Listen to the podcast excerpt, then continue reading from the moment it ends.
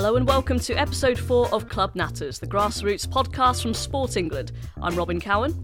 And I'm Glenn Moore. We're here to guide you through the day to day running of a sports club with expert advice and examples of best practice. Let's get straight to it then. For this latest edition of the Club Matters podcast, we're going to cover an issue that isn't all that prominent, but is nonetheless important to discuss that's safeguarding of adults. Safeguarding adults really revolves around two key goals. One, safeguarding of people when they're visiting your premises, using your services, or being a member of your club, and two, responding to any signs that may indicate abuse is occurring outside of your organisation. I must admit, I have been involved in several sports clubs over many years, and this is not something that's ever been really prominent in the clubs I've been involved in. As a youth football coach, I've been on safeguarding courses, and even before the recent high profile publicity surrounding child abuse in football, gymnastics, swimming, athletics, and, and too many other sports, was very much aware of the issue of child protection. However, whilst there's using awareness that adults with an obvious sign of disability are likely to need some assistance, there can be a tendency to think that adults can basically look after themselves, and sometimes their vulnerability is not that obvious. I suspect that's the case with many people. But with the growth in awareness of mental health in particular, it's becoming more evident that people are often vulnerable without it being outwardly obvious. To help us understand where the duty of care lies when it comes to adults, we're joined by Nicola Dean from the Ann Craft Trust. She's going to help us make sense of all of this and explain what sports clubs need to do. Welcome to Club Matters, Nicola. Good to be here. Can you tell our listeners a little bit about the background of the Ann Craft Trust uh, and what it does? I gather it's named after a pioneer in the field. Yes, it is. Um, Ann Craft was one of the researchers at the University of Nottingham. She was one of the first people to think about the safeguarding of adults. We've been a charity for over 20 years. We're funded by Sport England at the moment to provide information and um, support to the sports sector. There are a lot of people, as Glenn and I were discussing earlier, who would say that when they think of safeguarding, they exclusively think of it in terms of children. I understand there are special measures, though, relating to adults. Yes, there are. Um, you might have heard the strapline safeguarding is everybody's business. Um, and safeguarding of adults is actually a really important issue. The Care Act 2014 even put the safeguarding of adults onto a statutory footing. This was for the first time. Before that, there used to be some guidance for local authorities and for organisations working with adults, but the Care Act brought it all together. Essentially, if your organisation has regular contact with the public, you have a crucial role to play in the support, the identification, and the reporting of adults who may be at risk of harm. Clearly, this is an important subject. Where do sports clubs come into it? Well, actually, safeguarding adults means protecting a person's right to live in safety, free from abuse and neglect. And that sounds quite um, formal, but actually, it's responsibility for every sport and physical activity organisation. People think that they're going to have to do a lot of things, but it doesn't have to mean a lot of extra work. And if you get this right in your club, it means that everybody can have a safe access for um, your club. Individuals across your organisation need to be informed enough to ensure that complaints and that concerns about adults at risk are properly identified and acted upon. So, this means actively working to prevent abuse from occurring within your organisation, putting things in place to try to prevent things happening. And you, but you must also be prepared to respond proportionately if you think abuse or neglect has occurred. So, safeguarding really is about two things it's about trying to prevent it happening, but also responding if you think that things have happened. For most clubs, this is something that will rarely be an issue for them, but it's really important to have a solid safeguarding policy in place. That means you'll be prepared to um, act should the need arise. There's nothing worse than having something happen and not knowing what to do. If you put things in place, then you will know what to do if you've got a concern. Yes, I can understand that would be quite important for a club, but does this apply to all adults who attend or volunteer at a club? Well, actually, we've all got a duty to look out for the welfare of everybody, but safeguarding adults' duties, according to the Care Act, apply to an adult who, so there's three parts to this, has care has needs for care and support, whether or not the local authority is meeting any of those needs. So the second bit is about is that person with care and support needs experiencing or is at risk of abuse or neglect? And then the third part is, as a result of those care and support needs, is unable to protect themselves from either the risk of or the experience of abuse or neglect. So let's look at some of the types of things sports clubs should be looking out for. Let's start with the more obvious things that are universal to adults and children. Yes, and I think that people in clubs will recognise um, the first four. So The um, first one is about physical abuse, so it might be people who've been hit, slapped, pushed, kicked, um, misuse of medication for um, adults.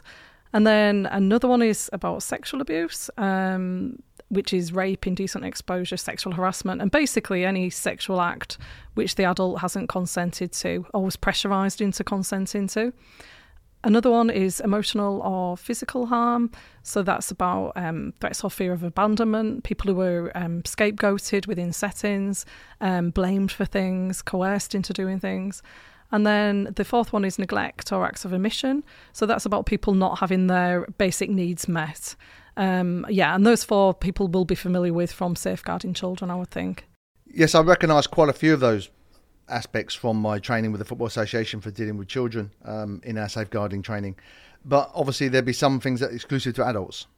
Yes, there are. And something that people might be um, familiar with is financial abuse. So you might have seen some of the things on TV um, with people who are internet scammed, or there's been fraud, or they've been coerced into giving money to organisations. Um, and you could think that actually this is about older people because that's most of the things that are on the in the media. When actually we've got some examples within sport and activity around financial abuse of younger people people who are seen as being um, just more vulnerable to harm who people can groom into giving them money. Such as? Well one of the first calls that i got when i started my job um, about safeguarding adults in sport was from somebody who'd taken part in um, personal training and she'd done it to improve emotional well-being and mental health really.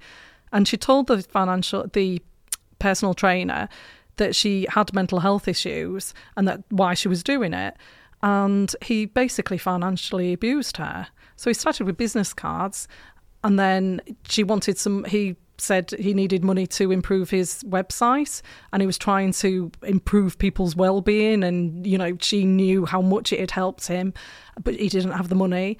Um, and it just carried on and eventually she'd given him £6,000 and it was found out when she spoke to her mental health nurse who asked her how was the personal training going?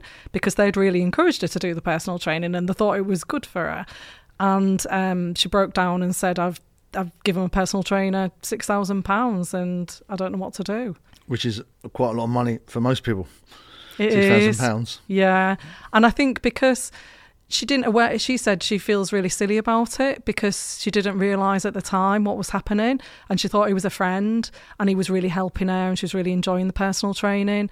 Um, but he was actually grooming her into giving her money.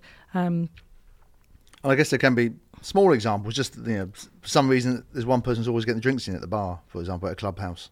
Yeah, and you could think, oh, that's great. Um, you know, they're making friends, but actually, you can start to see that there are certain people who are expected to give, you know, buy the drinks. Um, and if you can see a pattern over time, are they really his friends or her friends? Are they really, you know, agreeing to it? Do they think that they have to do it? Because we don't really know what's going on in people's lives, do we? But I think things like that can be spotted. And the key thing is to think, oh, is that okay? Have a word with the person, ask them how they are. How can you spot more subtle signs of abuse? Well, you could see people who are perhaps scared when somebody comes into the room. Um, for people who have personal assistants, it might be that one personal assistant you see that they're actually really happy with, but then a different personal assistant comes with them and they seem more scared. Um, I think it is probably something that people are rarely to rarely likely to tell you about. So, one of the things I would say in any club is to get to know people. So, you get to see how they normally are. And then, if things start to change, um, you pick up on that change and you ask them, How are you? I guess some of this depends. People in the club who see a lot of people regularly, particularly in the social environment, might need might might be good people to target for training. I'm, I'm, thinking about clubs that have bars. So if they have a barman or bar a barwoman, um, they will often see quite a lot of people in a social environment and maybe pick up on their body language in a way that other members of the club won't. Yeah, definitely. I think we all know people in clubs who are the ones who you'd go and have a word with, and you know who've got the friendly face and things. Um, yeah, the people who've got good people skills who pick it up. But anybody can pick things up. Um, you don't have to deal with it yourself. You can always have a word with your welfare officer or you know the person in your organisation who would deal with any concerns. So I'd always say to people, don't go home worrying about somebody. Um, there's nothing worse than you know waking up at three o'clock in the morning thinking, "Gosh, I, I hope that they're okay." It's better to have you know, if you've spotted something, have a word with that person. Um, and if you feel like you can't be the person, then have a word with your welfare officer and they will do it. Another on the list is organisational. Is that something that clubs might inadvertently, you know, uh, unconsciously be making it difficult for vulnerable people? Yeah, I mean, organisational abuse is about not just one person abusing somebody, it's about the whole organisation not meeting people's needs.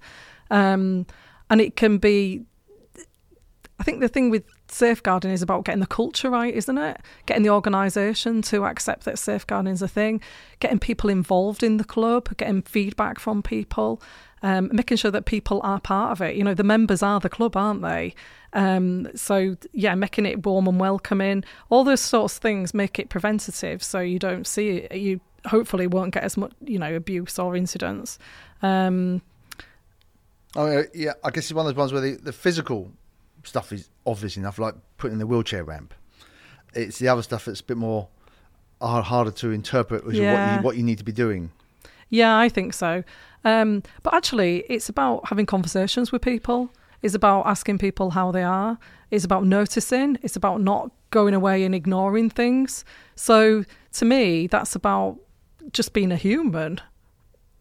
Adult safeguarding is about um, putting the person at the centre of it, is thinking, you know, what's right for them, having a discussion with them.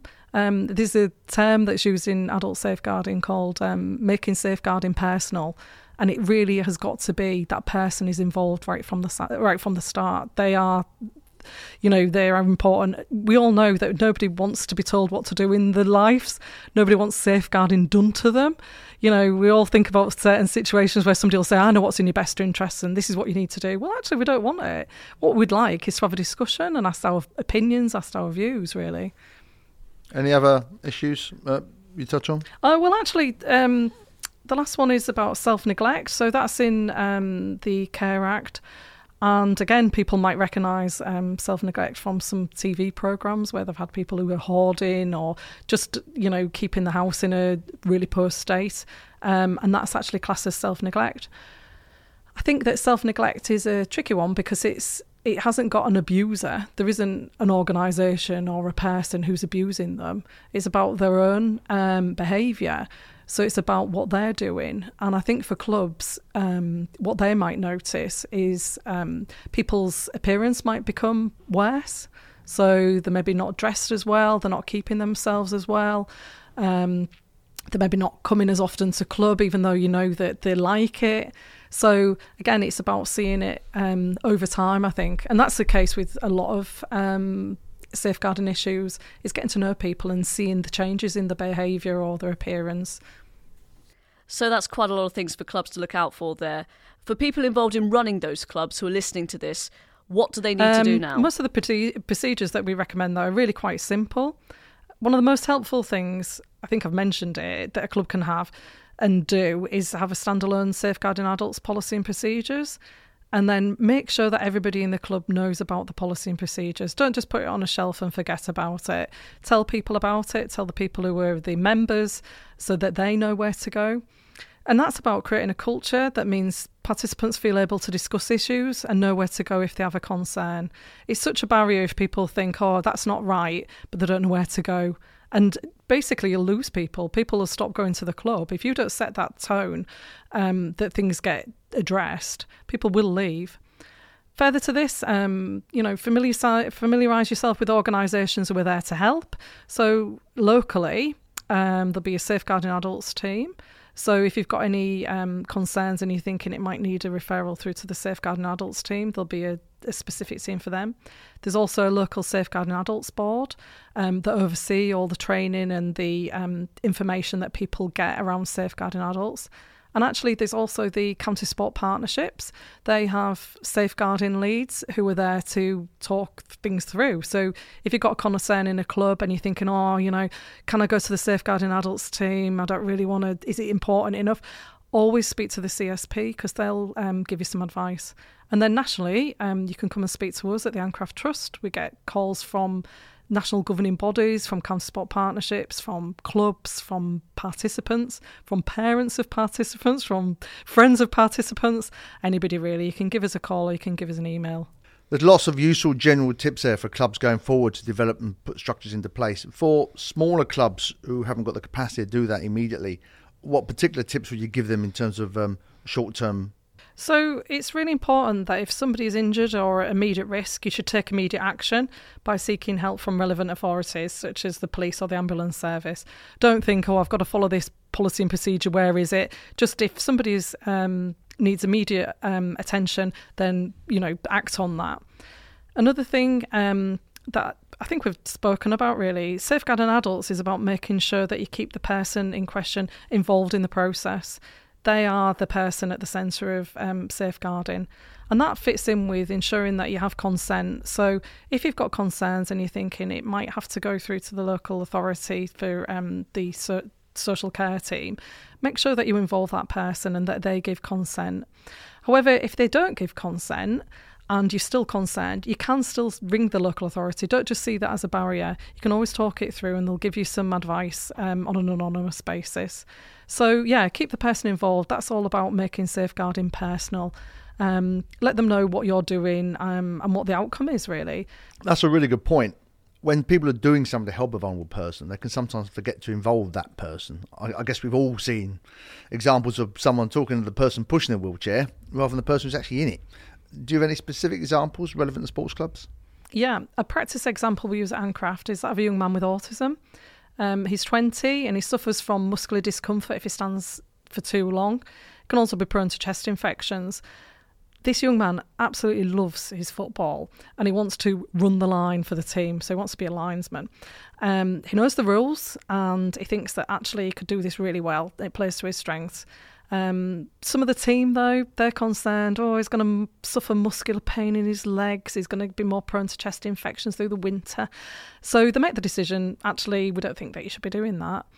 Um, they feel like they can overrule his decision making um, because they're acting. They'll say things like, "Oh, we're acting in your best interests," um, and actually, then they've not checked out the person and they've taken over his life. They're not letting him make decisions for himself. And we talk about the support team that he's got around him. Yeah, I mean, I guess this is an area where, yeah, if they speak to him, they might be and speak to the football club, they might be able to come up with a compromise where he only does one half of the game, or he only does it when the weather's okay, or even, yeah, depending on what level the club is playing at, he could do 20 minutes and someone else could take over 20 minutes to give a bit of a break in between, just do a half of a half, as it were. Yeah, that's about right. That's about not taking over somebody's life and letting them make decisions for themselves, isn't it?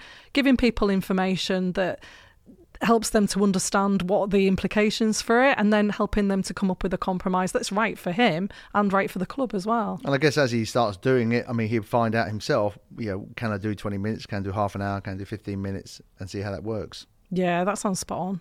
Yeah. So just to round things up, what are the top tips you can share for those concerned about safeguarding I'd adults? say, remember, you're not alone in this. You can start to think that, oh, it feels like a heavy weight. Um, if you're not there, if you're not sure about how to proceed, there's always people there to help. Um, if your club's got a national governing body, um, they've, they'll have a designated safeguarding lead and they'll have policy and procedures. Um, gather as much information as you can before speaking to a local authority. Collect available relevant facts and appropriate information. Um, and then there's always the case about making a written record. If you've got a concern, write it down, write down what you've done. It might be needed further down the line. If you are considering making a referral to adult social care, you should try to gain consent from the adult. If you don't have consent to make a referral, then you can, mentioned, you can call the social care team and discuss the case without giving relevant without giving specific details. They can give you advice, they can talk you through it, and they can decide whether they can take the referral without that person's consent. This is quite timely, this because um, this is moving up the agenda um, in terms of along with mental health. And I gather you have a first National Safeguarding Awareness Week coming up. Yeah. for, ad- for adults. Yeah, Ann Craft is involved in the um, National Safeguarding Adults Week. It's the first one. Sometimes in local authorities, they've had um, weeks that are just in that area, whereas this is the, the first National um, Safeguarding Adults Week. It's in November from the 19th through to the 25th. Right the way through, every day we're going to be focusing on a different issue for adult safeguarding. So we've talked a little bit about um, financial abuse, so we'll have something about financial abuse. Um, we'll have something about forced marriage of people with learning disabilities. This is something that the Ann Craft Trust has been involved with the University of Nottingham in researching. Again, it's a topic that you wouldn't really think about. So if you want to find out about more um, safeguarding issues for adults, then log into the um, ACT website and you can find out all the information about it. Well, we'll keep our eyes and ears um, open for that and see what comes up in that week.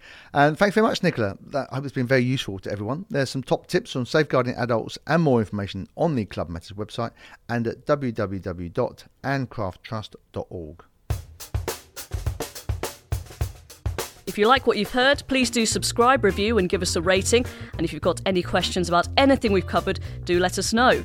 Don't forget to follow Club Matters on Twitter, that's at Club Matters, and on Facebook at www.facebook.com forward slash Sport England Club Matters for more information on topics such as safeguarding, as well as links to the latest Club Matters advice and content.